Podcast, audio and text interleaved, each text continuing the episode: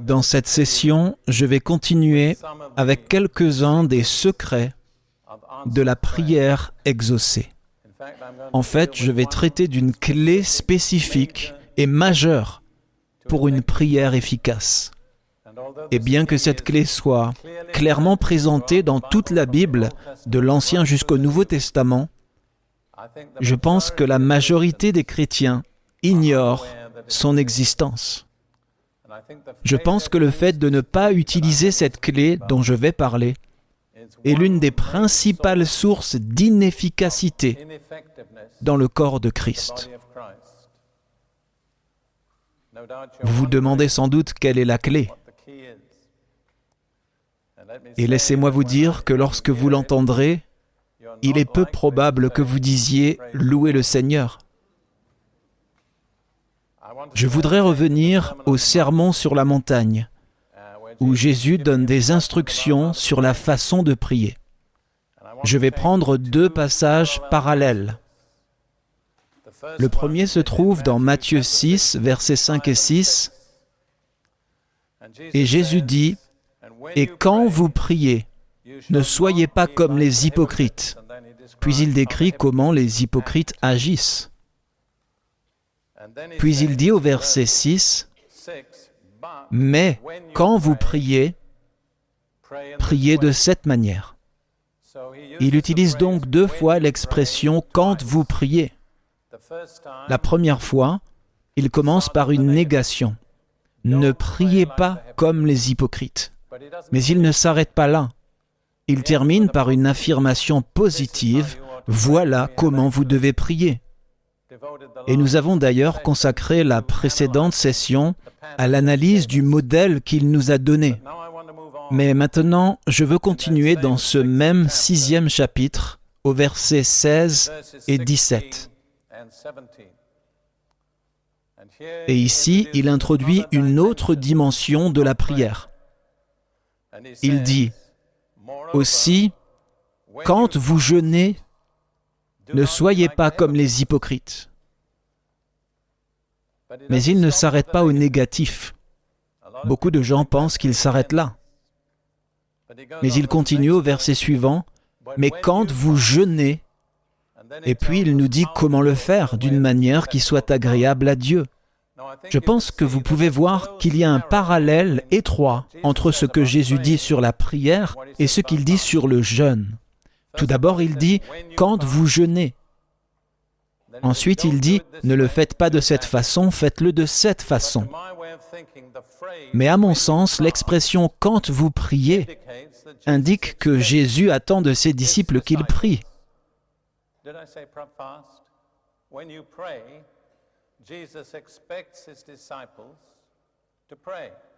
Combien d'entre vous seraient d'accord pour dire que ces mots indiquent que Jésus prend pour acquis que nous, ses disciples, prierons Il ne dit pas si vous priez, mais il dit quand vous priez. Et j'imagine que la plupart d'entre nous ici ce soir sont d'accord pour dire que le Seigneur attend de nous, en tant que chrétiens, que nous prions régulièrement, n'est-ce pas? Ok. Maintenant, nous passons à l'étape suivante. Et il ne dit pas si vous jeûnez. Il dit quand vous jeûnez. Qu'est-ce que cela indique?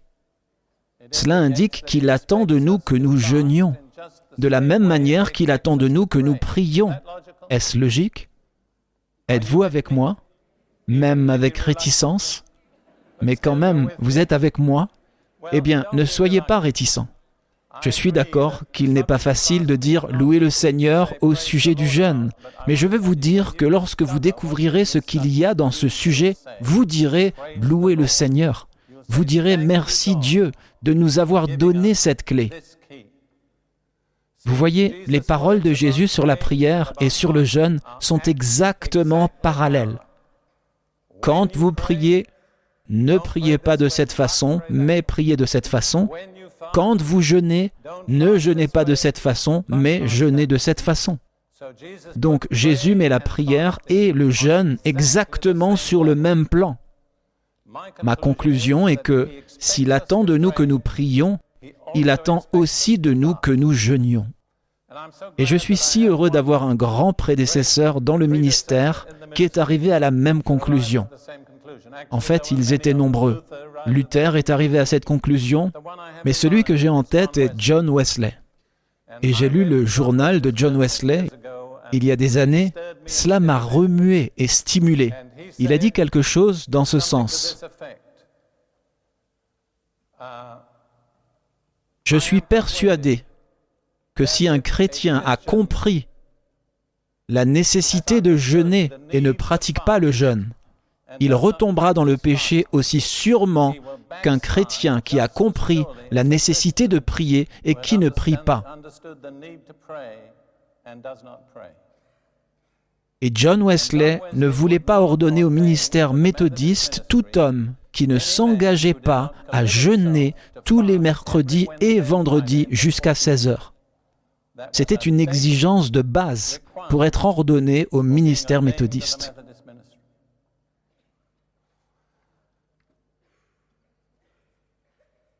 Vous pourriez dire, eh bien, quel est le but du jeûne? Est-ce juste pour me rendre la vie difficile? Pour me priver de plaisir?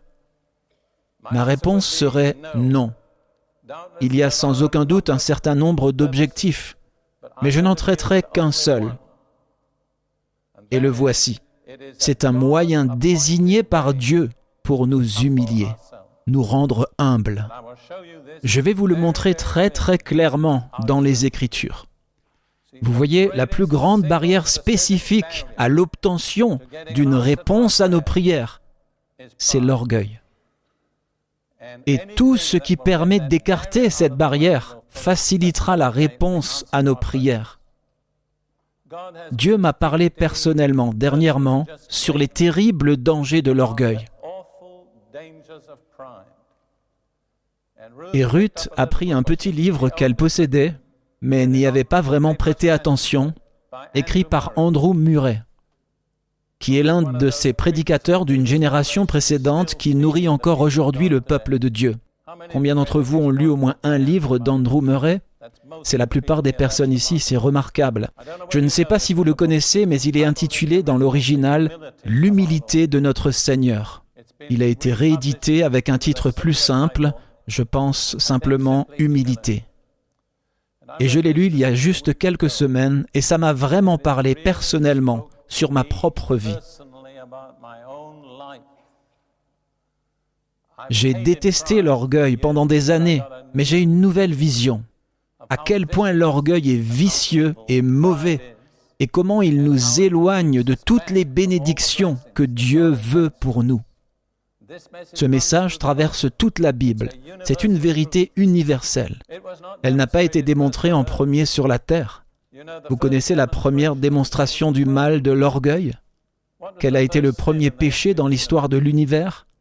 Dites-moi. L'orgueil. Qui a commis le péché? Lucifer, c'est exact. Un ange du ciel. Et si cet orgueil, en tant que péché, a pu éclater au ciel et faire perdre sa place à un ange, combien plus sommes-nous susceptibles de tomber dans l'orgueil en tant que pécheurs ici sur la terre? Permettez-moi de vous donner trois passages de l'Écriture qui traitent de l'orgueil et de l'humilité. Le premier se trouve dans Luc 14, verset 11. C'est la fin d'une parabole où Jésus parle de la façon d'agir quand on est invité à un banquet ou des noces. Je veux dire, nous sommes invités à des banquets de nos jours. J'étais d'ailleurs à un banquet hier. Et Jésus a dit, il est si pratique. Il donne des illustrations si simples. Tout d'abord, je veux vous faire remarquer que Dieu ne dit jamais qu'il va nous humilier. Il nous dit toujours de nous humilier. Je dis aux gens, Dieu peut vous humilier, mais il n'y a que vous qui puissiez vous rendre humble. Ne priez pas Dieu rend-moi humble, parce que ce n'est pas une prière scripturaire. Et en plus, vous regretterez probablement les résultats de cette prière. Quelques semaines ou mois plus tard, quand vous vous retrouverez dans la situation la plus humiliante qui soit, vous vous direz, Dieu, comment suis-je arrivé là? Vous avez prié. Vous avez prié. Donc Jésus dit, quand vous êtes invité à un banquet, à un repas pour une occasion spéciale, ne vous dirigez pas vers la table d'honneur pour vous asseoir à la place principale, parce que vous serez embarrassé quand quelqu'un arrivera et dira ⁇ Mais l'orateur va s'asseoir ici, prenez place là-bas dans le coin ⁇ Jésus dit ⁇ Quand vous y allez, prenez la dernière place. C'est très sage. Quand vous êtes au fond, il n'y a qu'un seul chemin possible, c'est vers le haut. Je ne sais pas si vous connaissez cette prière de John Bunyan, elle m'accompagne depuis des années. Celui qui est à terre ne craint aucune chute. Celui qui est bas, aucun orgueil. Celui qui est humble aura toujours Dieu pour guide. Vous voyez, quand vous êtes au sol, vous êtes en sécurité. Vous ne pouvez pas descendre plus bas. Il est très rare que je serve dans mon ministère, dans un grand rassemblement public comme celui-ci, sans d'abord prendre ma place sur le sol, sur ma face, devant Dieu. Et je peux vous le dire, avant ces réunions, Ruth et moi avons été dans cette position pendant un bon moment. C'est là que je me sens vraiment en sécurité. C'est quand je suis allongé au sol. Donc Jésus dit à la fin de cette parabole, si vous ne voulez pas être embarrassé, évitez la situation. Ne vous asseyez pas à la table principale. Asseyez-vous à la dernière place, et il n'y aura qu'un seul endroit où l'on pourra vous demander d'aller, c'est vers le haut.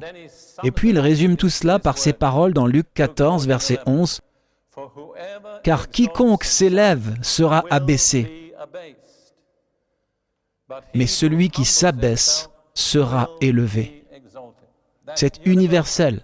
En d'autres termes, ça s'applique à l'ensemble de l'univers. Cela s'applique au ciel, cela s'applique sur la terre. La grande démonstration de cette vérité est Lucifer et Jésus. Lucifer était un être créé, il a cherché à atteindre l'égalité avec Dieu, il a glissé et est tombé. Jésus avait l'égalité avec Dieu, il s'est humilié jusqu'à la mort de la croix, et l'Écriture dit que Dieu l'a souverainement élevé. Il est dit dans Philippiens 2, verset 9, C'est pourquoi aussi Dieu l'a souverainement élevé. Pourquoi Dieu l'a-t-il élevé ou exalté? Parce qu'il s'est humilié. C'est exact. Et quiconque s'humilie sera élevé. Je peux vous promettre l'exaltation si vous vous humiliez. Il n'y a pas d'exception. J'ai une série de messages qui portent ce titre, Le chemin vers le haut, c'est celui vers le bas. Plus bas vous descendez, plus haut vous finirez. Il n'y a aucune exception à cela. Mais je veux parler de l'humilité comme une condition essentielle pour une prière efficace. Et je veux prendre un certain nombre de déclarations à cet effet. Regardons tout d'abord, avant de faire cela, dans Jacques 4, verset 10. Il y a juste deux autres passages que nous allons examiner. Jacques 4, verset 10. Humiliez-vous devant le Seigneur et il vous élèvera. Remarquez, humiliez-vous.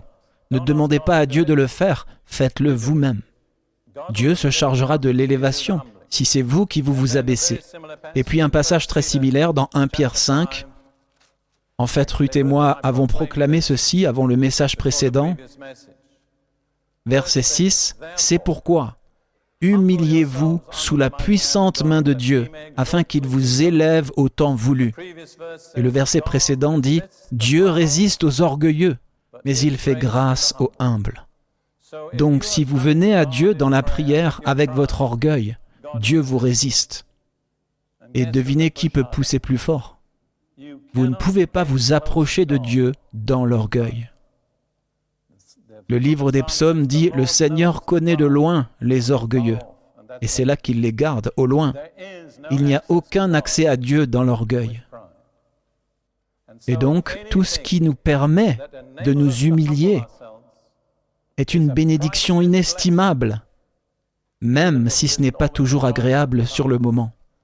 Et l'un des moyens prévus par la Bible de nous humilier est le jeûne. Je vais vous montrer cela à travers la Bible. Je vais commencer par une déclaration de David, une déclaration très simple, dans le psaume 35, verset 13, où il dit, J'ai humilié mon âme par le jeûne. Je pense que les traductions modernes disent pour la plupart, Je me suis humilié, mais l'hébreu dit, J'ai humilié mon âme. Pourquoi avez-vous besoin d'humilier votre âme? Eh bien, votre âme est la partie arrogante de vous-même. C'est la partie qui s'affirme, c'est la partie égoïste. Votre âme a trois fonctions principales, la volonté, l'intellect et les émotions.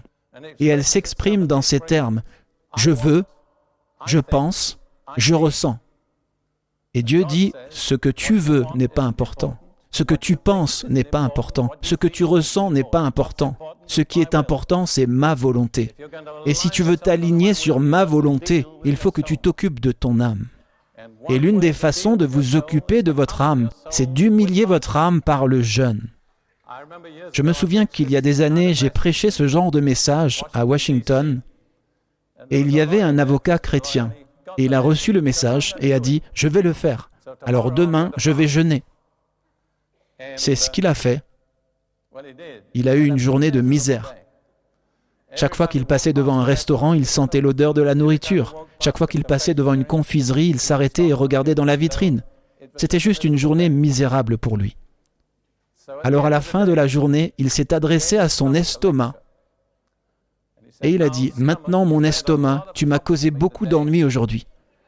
Tu m'as causé beaucoup de désagréments inutiles. Alors pour ça, je vais te punir. Je vais jeûner demain aussi. Vous voyez, ça, c'est humilier votre âme, c'est la soumettre. Permettez-moi de dire ceci. L'estomac est un merveilleux serviteur, mais un terrible maître. Qui est le maître dans votre vie? Vous ou votre estomac? C'est une bonne question. C'est une question à laquelle nous devons tous faire face. Croyez-moi, les gens exerçant un ministère ne sont pas exemptés de cette question. J'ai mené la bataille dans mon estomac de nombreuses fois. Mais quand je remporte la victoire, je suis béni. Pas toujours immédiatement, pas toujours de façon spectaculaire, mais d'une manière ou d'une autre, je viens sous la bénédiction de Dieu. Et puis si je deviens arrogant, Dieu retire sa bénédiction. Je dis, Dieu, qu'est-ce qui s'est passé? Et il m'indique gentiment, d'une manière ou d'une autre, tu es redevenu fier et t'affirmant toi-même à nouveau. Tu veux faire ce que tu veux. Tu laisses ta volonté et ton âme parler. Et il faut l'amener dans la soumission à ma volonté et à ma parole, à mes voix. Alors, prenons quelques exemples, deux seulement en fait. Tout d'abord, le jour des expiations. Dans Lévitique chapitre 16, versets 29 à 31. Lévitique chapitre 16, versets 29 à 31. C'est un long chapitre. Il s'agit des ordonnances pour le jour des expiations, ce que le peuple juif appelle Yom Kippour. C'est le jour le plus sacré du calendrier juif, depuis cette époque jusqu'à aujourd'hui. Cela décrit la manière dont Dieu a ordonné le sacrifice pour expier les péchés d'Israël. Et tout dépendait de ce sacrifice. Tout l'avenir et le destin de la nation dépendait de ce sacrifice. Mais au milieu de la description du sacrifice, Dieu exige aussi une réponse de la part de son peuple. Et la réponse qu'il exige est qu'ils affligent leurs âmes. C'est la traduction habituelle. Mais le mot traduit par affliger est souvent traduit par humilier. Donc Dieu demande à son peuple qu'ils humilient leur âme. Et ceci est une vérité très importante. Le sacrifice était quelque chose qu'ils ne pouvaient pas organiser. Il n'était pas en leur pouvoir d'y pourvoir. Il était entièrement dû à la grâce de Dieu. Mais ils ne pouvaient pas bénéficier du sacrifice s'ils ne remplissaient pas les conditions de Dieu, s'ils n'humiliaient pas leur âme. Et c'est vrai pour nous, les chrétiens. Le sacrifice de Jésus à la croix est complet. Il est parfait. Nous ne pouvons jamais rien y ajouter, nous ne pouvons jamais rien y enlever. Mais si nous voulons en bénéficier, nous devons remplir les conditions de Dieu, aussi sûrement qu'Israël. Et voici la condition que Dieu a posée versets 29 et suivants de Lévitique 16. Ce sera pour vous une loi perpétuelle. Au septième mois, le dixième jour du mois, vous affligerez ou humilierez vos âmes, et vous ne ferez aucun ouvrage, ni l'indigène, ni l'étranger qui séjourne au milieu de vous.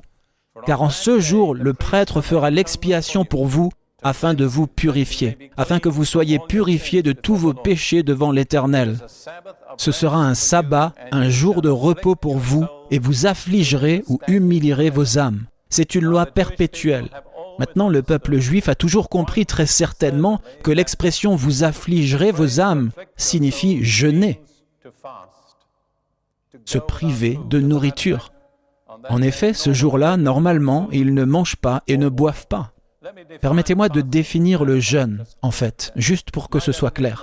Ma définition du jeûne, c'est de s'abstenir de nourriture pour des raisons spirituelles. Souvent, c'est aussi s'abstenir de boire. En général, ce n'est pas le cas. Et comment vous vous abstenez? C'est à vous de décider. Mais ce que je veux vous faire remarquer, c'est qu'il était exigé d'Israël qu'ils humilient leurs âmes pour recevoir le bénéfice du sacrifice offert en leur nom. Et le peuple juif, depuis environ 3400 ans, a toujours su qu'humilier son âme signifiait jeûner. Et en fait, c'est une pratique ininterrompue dans l'histoire du peuple juif depuis l'époque de Moïse jusqu'à ce jour. Au jour des expiations, ils affligent leurs âmes par le jeûne. Et dans le Nouveau Testament, dans Acte 27, verset 9, ce jour est appelé le jeûne ce qui est une confirmation du Nouveau Testament, que Dieu comprenait que l'affliction de nos âmes, c'est le jeûne. C'est soumettre nos âmes. C'est ne pas laisser notre âme nous dicter notre conduite ou celle de Dieu. C'est nous soumettre à Dieu. Et j'ai souligné dans le dernier exposé que Dieu est terre à terre. Quand il parle de la réponse qu'il attend de nous au message de sa grâce, c'est présenter votre corps. Ce n'est pas quelque chose de haut vol ou d'éthéré, c'est quelque chose de terre à terre et très pratique.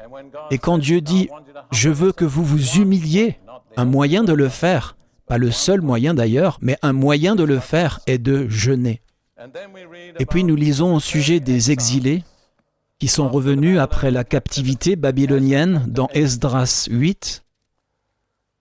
Esdras était chargé de diriger un groupe d'exilés de Babylone à Jérusalem. C'était un voyage de quatre mois à l'époque, et il traversait un territoire où il y avait des brigands et des voleurs et des ennemis d'Israël. Non seulement Esdras avait avec lui des femmes et des enfants, mais il avait aussi beaucoup des vases les plus précieux du temple qu'il rapportait. La question était la suivante, comment allait-il pouvoir passer en toute sécurité? Et voici la solution d'Esdras. Nous lisons dans Esdras 8 à partir du verset 21. Là, près du fleuve d'Ahava, je proclamais un jeûne pour que nous nous humilions devant notre Dieu, pour chercher auprès de lui la bonne voie pour nous et pour nos enfants et tout ce qui nous appartenait. Comment se sont-ils humiliés? Ils ont proclamé un jeûne. Vous voyez, c'était un jeûne public qui concernait tout le peuple de Dieu. Puis il fait cette déclaration très intéressante. J'aurais eu honte de demander au roi une escorte et des cavaliers pour nous protéger contre l'ennemi pendant la route. Car nous avions dit au roi, la main de notre Dieu est pour leur bien sur tous ceux qui le cherchent, mais sa force et sa colère sont contre tous ceux qui l'abandonnent. Vous voyez, Esdras s'était mis dans une position, par son témoignage, où il devait prouver qu'il pensait vraiment ce qu'il disait. Il dit au roi, Notre Dieu est le Dieu Tout-Puissant. Il est le roi des cieux, il nous protège.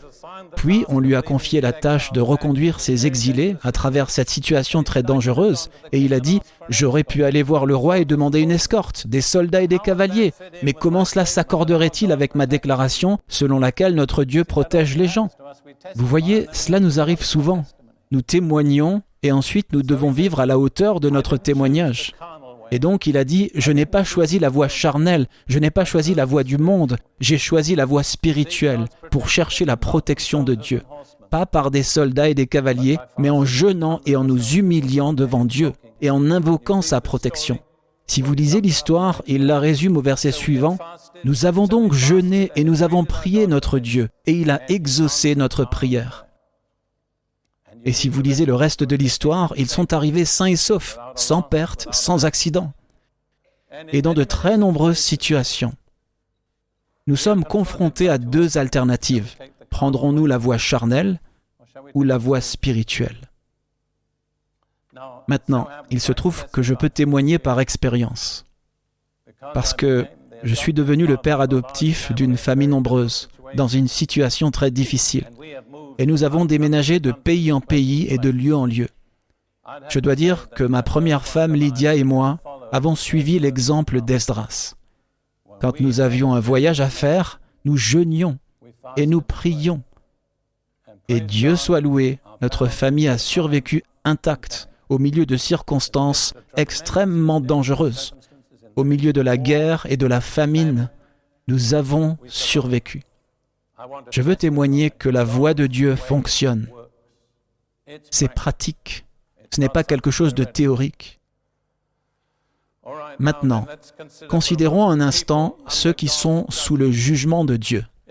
Si le jugement de Dieu devait être proclamé sur la nation de la Nouvelle-Zélande, et nous voulions l'éviter, et cela pourrait facilement se produire, je crois que ce n'est pas très loin.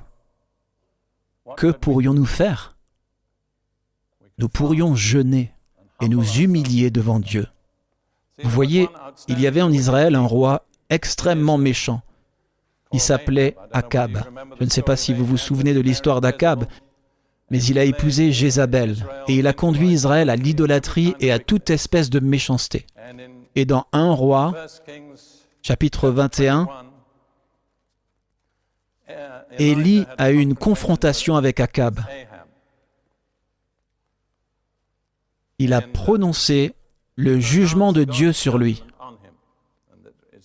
Et Dieu lui dit au verset 22, Je rendrai ta maison semblable à la maison de Jéroboam, fils de Nébat, et à la maison de Baïcha, fils d'Akija. Tous les hommes et toutes les femmes de votre famille seront détruits. C'est le jugement de Dieu. Et il continue au verset 25, il n'y a eu personne comme Akab qui se soit vendu pour faire ce qui est mal aux yeux de l'Éternel, parce que Jézabel, sa femme, l'y excitait. C'était donc le roi le plus méchant. Et Dieu a prononcé un jugement sur lui par l'intermédiaire du prophète Élie. Mais Akab a craint l'Éternel.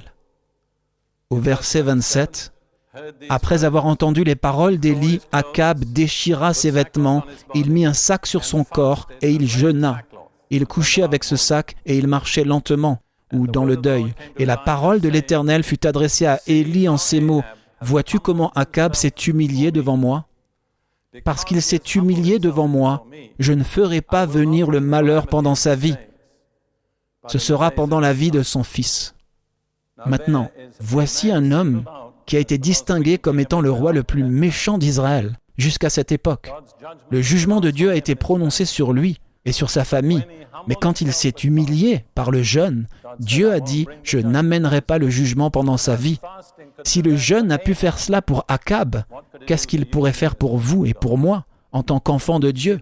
Vous voyez le potentiel Et puis dans l'histoire de Jonas et son message à Ninive, nous lisons comment il a marché dans la ville, une ville très méchante, violente, mauvaise, et il a annoncé que dans 40 jours, la ville serait détruite. C'était un message de Dieu. Comment les habitants de Ninive ont-ils réagi? Il est dit dans Jonas 3, Et la nouvelle parvint au roi de Ninive. Il se leva de son trône, ôta son manteau, se couvrit d'un sac et s'assit sur la cendre. Il a fait jeûner toute la ville, même les animaux ont jeûné. Et il est dit à la fin de cela, Dieu vit qu'ils agissaient ainsi et qu'ils revenaient de leur mauvaise voie. Alors Dieu se repentit du mal qu'il avait résolu de leur faire, et il ne le fit pas. Une ville païenne, réputée pour sa méchanceté, a entendu une fois le message d'un seul prophète, s'est repenti par le jeûne et les pleurs, et Dieu a épargné toute la ville. Et Ninive a été épargnée du jugement pendant plus de 100 ans à partir de ce moment-là. Alors, si le jeune a fait cela pour Ninive, que ferait-il pour cette nation? Qu'est-ce que cela ferait si le peuple de Dieu s'humiliait en criant à lui? Et puis, pour éviter le désastre, si vous lisez le livre d'Esther, vous lirez comment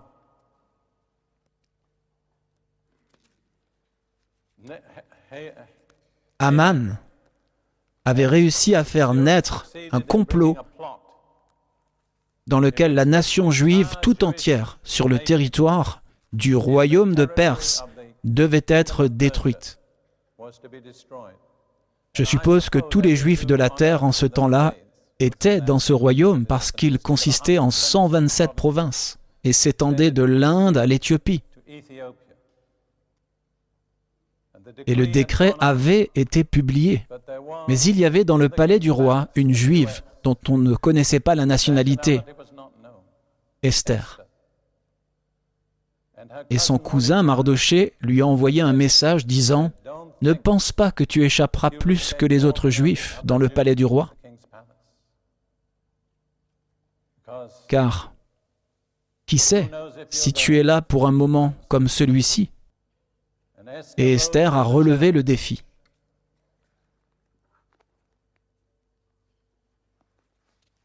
Elle a dit, Va, rassemble tous les Juifs qui se trouvent à Suse et jeûnez pour moi, sans manger ni boire pendant trois jours, ni la nuit ni le jour. Moi aussi je jeûnerai de même avec mes servantes, puis j'entrerai chez le roi, ce qui est contraire à la loi. Et si je dois périr, je périrai. Si vous lisez la suite de l'histoire, un nouvel édit a été promulgué. La situation s'est totalement inversée. Et cela s'est terminé par un triomphe pour le peuple juif et la préservation de la nation juive. Qu'est-ce qui a changé l'histoire? Quel a été le tournant? Quand le peuple de Dieu a jeûné. Vous voyez, je pense qu'il serait presque impossible d'exagérer le potentiel du jeûne pour changer le cours de l'histoire. Il n'est pas étonnant que Satan essaie de garder cette clé en dehors des mains du peuple de Dieu. Il en a peur. Maintenant, il y a de nombreux exemples de jeûnes dans le Nouveau Testament. Je voudrais juste prendre deux types d'exemples. Ils sont ce que j'appelle le jeûne individuel et le jeûne collectif. Dans le ministère de Paul, dans 2 Corinthiens 6, il donne une liste des façons dont il s'approuvait en tant que ministère de Christ. Dans 2 Corinthiens 6, versets 4 et 5, Mais nous nous rendons à tous égards recommandables comme serviteurs ou ministres de Dieu. Puis il énumère de nombreuses façons différentes par lesquelles il se rendait recommandable en tant que ministre de Dieu. Et il dit ceci, par beaucoup de patience dans les tribulations, dans les besoins, dans les détresses, sous les coups, dans les prisons, dans les tumultes, dans les travaux, dans les veilles, dans les jeûnes. Donc Paul dit, l'une des façons dont j'ai prouvé que j'étais ministre de Christ, c'est par le jeûne. Et puis dans la même lettre, au chapitre 11, les versets 23 et 27, il donne une liste assez similaire. Il dit, Sont-ils ministres de Christ? Je parle en homme qui extravague, je le suis plus encore. Et puis il donne toute une liste de façons dont il a prouvé qu'il était un ministre de Christ. Et au verset 27, ceci fait partie de la liste, j'ai été dans le travail et dans la peine, exposé à de nombreuses veilles, à la faim et à la soif, à des jeûnes multipliés ou fréquents, au froid et à la nudité. Donc il dit, j'ai souvent jeûné. Et remarquez qu'il dit, la faim et la soif est une chose, le jeûne en est une autre.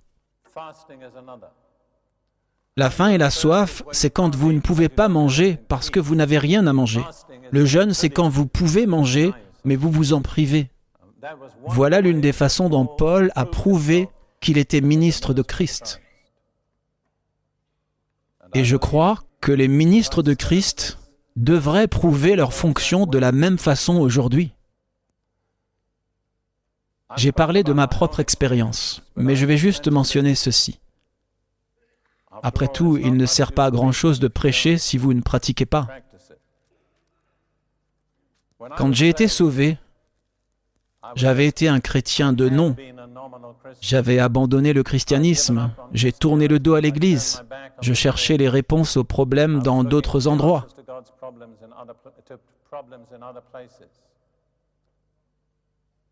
Mais quand j'ai été sauvé et baptisé dans l'Esprit et que je ne connaissais même pas les mots pour dire ce qui m'était arrivé, j'ai dû lire le Nouveau Testament pour savoir ce qui m'était arrivé.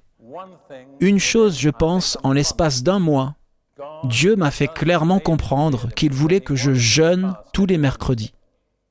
Je ne lisais pas le journal de Wesley à l'époque, et je n'avais personne pour me prêcher des sermons. Je n'aurais pas su où trouver le jeûne dans la Bible. Mais j'ai eu cette conviction intérieure que je devais jeûner tous les mercredis.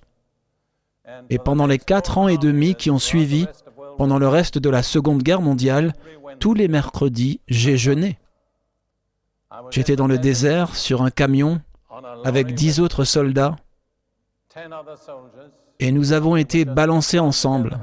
Je veux dire, quand vous êtes dans le désert, il n'y a qu'un seul endroit où trouver de l'ombre. Vous devez être là, que vous les aimiez ou non. Et j'ai vécu avec ces soldats. Vous savez que nous étions en Égypte et les musulmans ont un mois qu'ils appellent Ramadan. Le saviez-vous? Pendant lequel ils ne mangent pas. Du moins, ils ne mangent pas dans la journée, ils mangent beaucoup la nuit. Ils compensent plus que largement ce qu'ils ne mangent pas le jour. Mes compagnons soldats appelaient le mercredi Ramadan, parce que vous ne pouvez pas jeûner en secret quand vous vivez continuellement avec des gens et que vous ne pouvez jamais vous en éloigner. Je dirais que je n'aurais jamais fait les progrès que j'ai faits si Dieu ne m'avait pas montré cette clé. Il y a eu des moments, je m'en souviens, au Kenya, quand j'étais là-bas, dans le domaine de l'éducation, où je me suis dit que j'étais trop occupé pour jeûner, que j'avais trop de choses à faire. Alors pendant quelques semaines, je n'ai pas jeûné.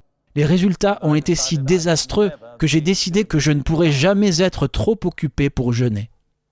Je parle de quelque chose que j'ai expérimenté, vous comprenez?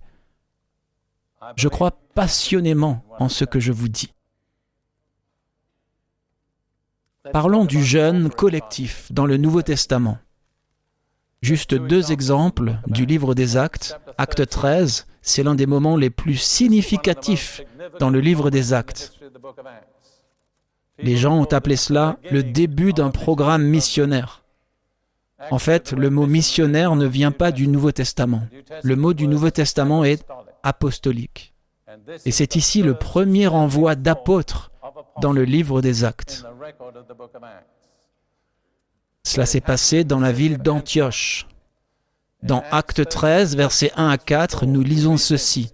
Il y avait dans l'église d'Antioche des prophètes et des docteurs ou enseignants, Barnabas, Siméon, Lucius, Manaen et Saul, qui plus tard est devenu Paul.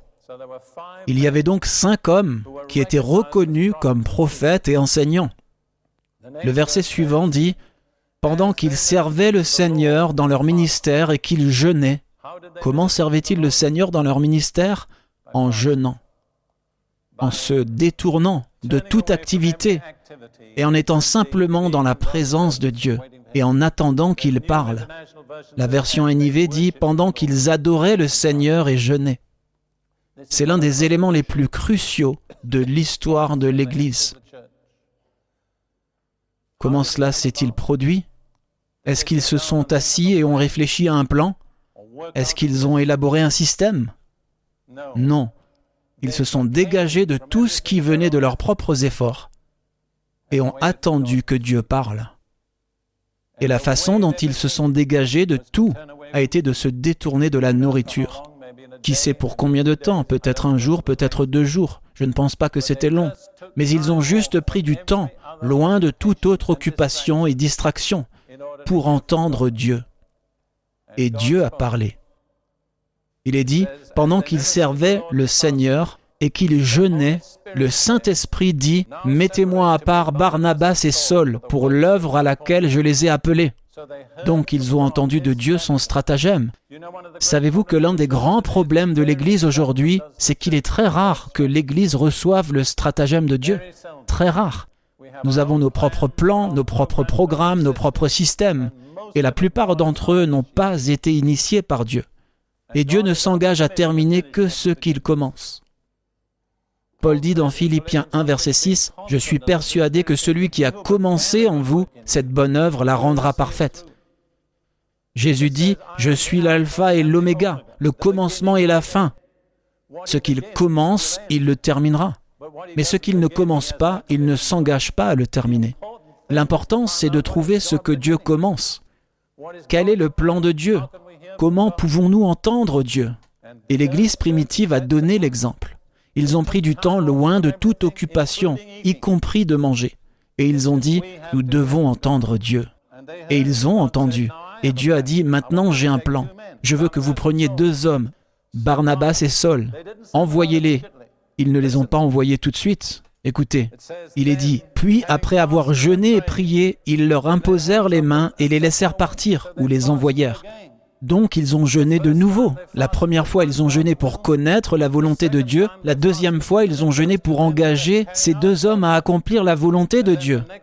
Et le verset suivant dit, Ainsi Barnabas et Saul, envoyés par le Saint-Esprit. Et le mot envoyé ici est un beau mot grec qui signifie envoyer et accompagner. Le Saint-Esprit ne s'est pas contenté de dire Allez, il a dit Allez et je serai avec vous. Voilà le début du ministère apostolique. En ce temps-là, ils étaient appelés prophètes et enseignants. Mais dans le chapitre suivant des Actes, au chapitre 14, verset 14, il est dit Les apôtres Barnabas et Paul. Quand sont-ils devenus apôtres? Quand ils ont été envoyés par l'Église. Vous voyez, un apôtre, c'est un envoyé. Ceci est extrêmement important parce que cela indique une voie scripturale par laquelle nous pouvons instituer le ministère apostolique. Combien d'entre nous peuvent croire aux prophètes et aux enseignants? Pouvez-vous croire qu'il y a des prophètes et des enseignants dans l'Église aujourd'hui? Je crois certainement qu'il y en a. Si les prophètes et les enseignants attendent Dieu en jeûnant, en le cherchant, cela ouvre une voie scripturale pour que Dieu envoie des apôtres. Combien d'entre vous croient qu'il peut y avoir des apôtres dans l'Église aujourd'hui? C'est une bonne chose parce qu'ils sont placés dans l'Église pour la perfectionner. S'ils étaient retirés, l'Église ne serait jamais achevée. Donc le moment le plus décisif de cette période a été l'envoi de ces apôtres. Qu'est-ce qu'il a déclenché? Dites-moi en un mot. Je n'ai pas entendu. C'est juste. Maintenant, ils ont gagné beaucoup de gens au Seigneur dans les villes qu'ils ont visitées. Et puis, ils ont dû établir des églises. Tout d'abord, ils avaient juste des groupes de disciples. Et ensuite, ils ont eu besoin de créer des églises. Quel était le point de transition d'un simple groupe de disciples à une église? Quelles personnes ont dû être nommées? Dites-moi. Les anciens, c'est ça. C'est là que des disciples deviennent une église, quand ils ont des anciens quand ils ont un gouvernement. Et donc c'est ce qu'ils ont fait. Nous lisons dans Acte 14, verset 21, lorsqu'ils eurent prêché l'Évangile dans cette ville et qu'ils eurent fait beaucoup de disciples, ils retournèrent à Lystre, à Iconium et à Antioche, ville où ils avaient déjà prêché, fortifiant les âmes des disciples, les exhortant à persévérer dans la foi et disant que c'est par beaucoup de tribulations qu'il nous faut entrer dans le royaume de Dieu. Lorsqu'ils eurent désigné des anciens dans chaque église et qu'ils eurent prié et jeûné, ils les recommandèrent au Seigneur. Comment ont-ils nommé des anciens? Comment ont-ils reçu l'avis du Seigneur quant à ceux qui devaient être anciens? Ont-ils procédé à une élection? Oui, mais c'était l'élection de Dieu. Comment ont-ils trouvé la pensée de Dieu? Quelle était la clé Je ne vous ai pas entendu. Le jeûne, merci. Vous voyez, les deux nominations décisives dans l'œuvre de l'Église sont les apôtres et les anciens. Et dans l'Église primitive, ces deux nominations étaient décidées par la prière et le jeûne. Pourquoi devrions-nous nous attendre à le faire d'une autre manière à notre époque? Pouvons-nous améliorer ces méthodes? Dieu ne nous a jamais demandé d'améliorer ces méthodes. Tout ce qu'il nous demande, c'est de les suivre. Vous voyez, voici une clé. Je la mets entre vos mains. Qu'allez-vous en faire? Que vont faire les chrétiens de cette nation de cette clé? Que vont faire les chrétiens d'Australie de cette clé? Que vont faire les chrétiens de Grande-Bretagne de cette clé? De l'Afrique du Sud et des autres nations qui sont représentées ici? Pensez-vous que Dieu a changé? Pensez-vous que nous ayons trouvé un meilleur moyen? Très bien, maintenant, permettez-moi de vous indiquer deux conclusions. La première se trouve dans ce verset bien connu de 2 Chroniques, chapitre 7, verset 14. J'appelle cela l'espérance d'une nation.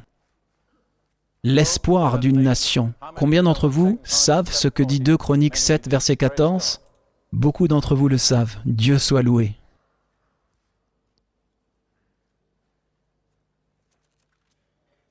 Je pourrais le citer par cœur, mais je ne le ferai pas.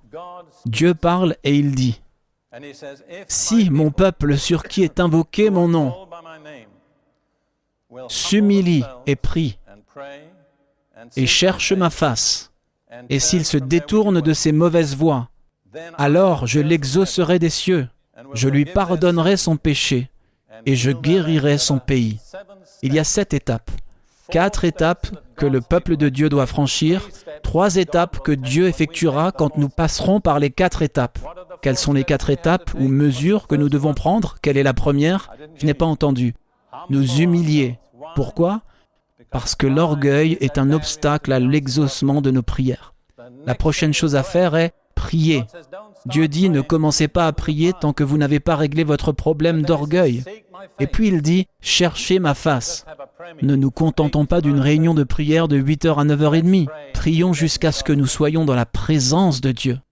Et puis il est dit de se détourner de nos mauvaises voies. Vous dites, Dieu, je ne pense pas que j'ai de mauvaises voies. Dieu dit, attends d'être en ma présence et tu sauras. Nous avons fait l'expérience de cela dans notre église à Fort Lauderdale il y a cinq ans. Une femme d'un des anciens avait reçu une parole du Seigneur de proclamer un jeûne, dont je vais parler dans un instant, un jeûne à la façon de Joël. Ça n'avait pas été accueilli avec beaucoup d'enthousiasme. Mais finalement, je pense que les anciens, dont je faisais partie, ont eu en quelque sorte honte d'admettre que nous devrions faire quelque chose à ce sujet. Et donc nous avons décidé d'instaurer certaines périodes où nous jeûnerions et prierions et nous nous réunirions tous les matins à 5 heures. Je n'étais pas là. Ruth et moi étions absents quand cela a commencé. Je crois que le premier matin, il y avait environ 13 personnes. La congrégation comptait environ 500 personnes à l'époque. Le lendemain matin, je crois qu'il y en avait peut-être 7. Et puis ça s'est passé, vous savez, comme une réunion de prière charismatique typique. Le lendemain matin, ils étaient peut-être 4. Mais alors, un frère, qui n'était pas un ancien, a reçu un fardeau de la part du Seigneur, et il a passé 24 heures à pleurer et les choses ont changé. Quand Ruth et moi sommes rentrés, j'ai dit, que cela nous plaise ou non, ça vient de Dieu. Nous ferions mieux de nous impliquer, nous ne voulons pas manquer Dieu. Je ne peux pas entrer dans tous les détails, mais pendant les six semaines suivantes, nous nous réunissions tous les matins à 5 heures et nous passions la plupart du temps au sol sur notre visage. Et les péchés qui étaient confessés étaient surprenants. C'était une belle et respectable église. Mais il y avait l'adultère, il y avait la fornication, il y avait l'alcoolisme. Ça ne s'est pas révélé jusqu'à ce que nous soyons dans la présence de Dieu. Ne dites pas à Dieu, je n'ai pas à me repentir de mauvaise voie. Cela vous indique probablement simplement la distance qui vous sépare de sa face. À la lumière de sa face, les choses se présentent différemment. Qu'est-ce que Dieu nous demande? Quatre choses. Nous humilier, prier, chercher sa face, nous détourner de nos mauvaises voies. Comment nous humilier? Par quoi? Vous avez compris le message. Maintenant, vous pouvez jeûner et être très fier. Jésus a dit, ne jeûnez pas de cette façon. Ce n'est pas la bonne façon de jeûner. C'est la façon dont les hypocrites jeûnent. Mais il n'a pas dit que c'était une raison pour ne pas jeûner. Il a dit jeûner de la bonne façon et non pas de la mauvaise façon. Alors Dieu dit, je ferai trois choses. Si tu fais les quatre, je ferai les trois. J'écouterai ou j'exaucerai, je pardonnerai son péché et je guérirai son pays. Combien d'entre vous voudraient que votre pays soit guéri?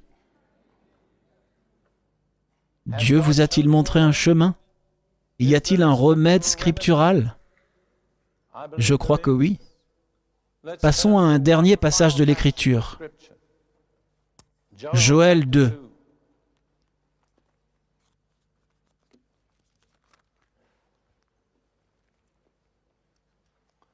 C'est le passage que la sœur avait à l'esprit quand elle a parlé d'un jeûne à la façon de Joël. Joël 2, verset 15. Sonnez de la trompette en Sion, publiez un jeûne, une convocation solennelle, assemblez le peuple, sanctifiez la congrégation, rassemblez les anciens, rassemblez les enfants, même les nourrissons à la mamelle. Et d'ailleurs, à l'époque, nous avions des enfants et des bébés qui allaitaient dans cette réunion presque tous les matins, et les petits-enfants étaient déçus quand leurs parents ne les réveillaient pas pour les emmener à la prière. Je veux dire, c'était un véritable exemple de cela. Continuons. Que l'époux sorte de sa demeure et l'épouse de sa chambre. Que les prêtres qui servent le Seigneur pleurent entre le portique et l'autel, et qu'ils disent, Éternel, épargne ton peuple, ne livre pas ton héritage à l'opprobre, aux railleries ou à la domination des nations. Pourquoi dirait-on parmi les peuples, où est leur Dieu? Remarquez ici, si vous suivez, qu'il y a trois catégories mentionnées, les prêtres, les ministres et les anciens. Et voici l'une des responsabilités du leadership dans l'Église, c'est de donner l'exemple, de prendre l'initiative. Savez-vous qui sont les leaders? Ce sont des gens qui vont au devant. Parfois, les ministres dirigent depuis l'arrière. Ce n'est pas du leadership. Jésus, dans le jardin de Gethsemane, a pris ses disciples avec lui. Et puis il en a pris trois. Ils se sont arrêtés. Et ensuite, il est dit qu'il est allé un peu plus loin. C'est le leadership. C'est aller un peu plus loin. J'ai entendu un pasteur dire un jour, je dois courir pour rattraper mon peuple. Ce n'est pas du leadership. C'est là la responsabilité du leadership. Maintenant, écoutez la déclaration finale. Nous sommes au chapitre 3, au verset 1.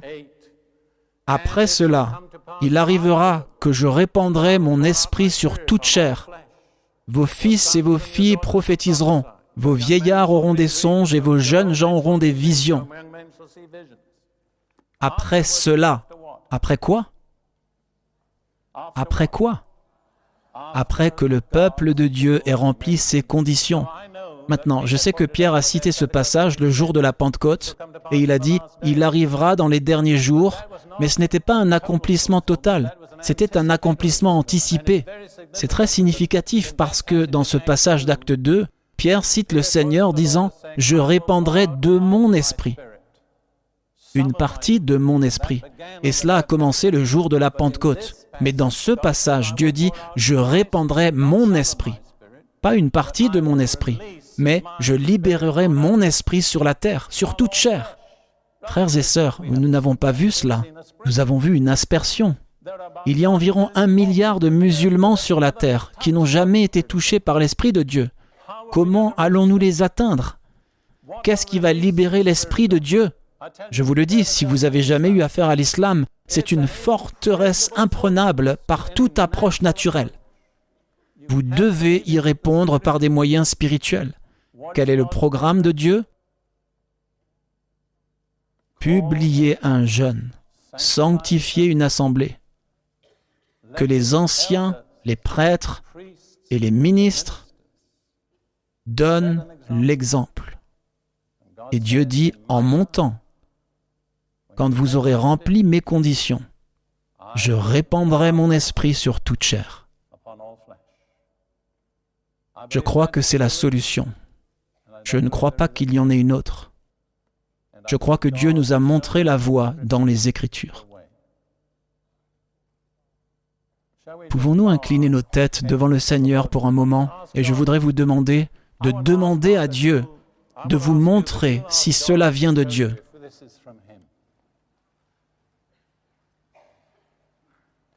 Ruth et moi étions avec David et Dale Garrett tout récemment à Hawaï, des amis proches, et ils ont très gracieusement et merveilleusement prié pour nos réunions ici. Et ils ont dit qu'ils sentaient que Dieu voulait parler à la Nouvelle-Zélande. J'ai tendance à penser que c'est le message de Dieu à la Nouvelle-Zélande. Faisons silence dans nos cœurs devant le Seigneur brièvement pendant quelques minutes.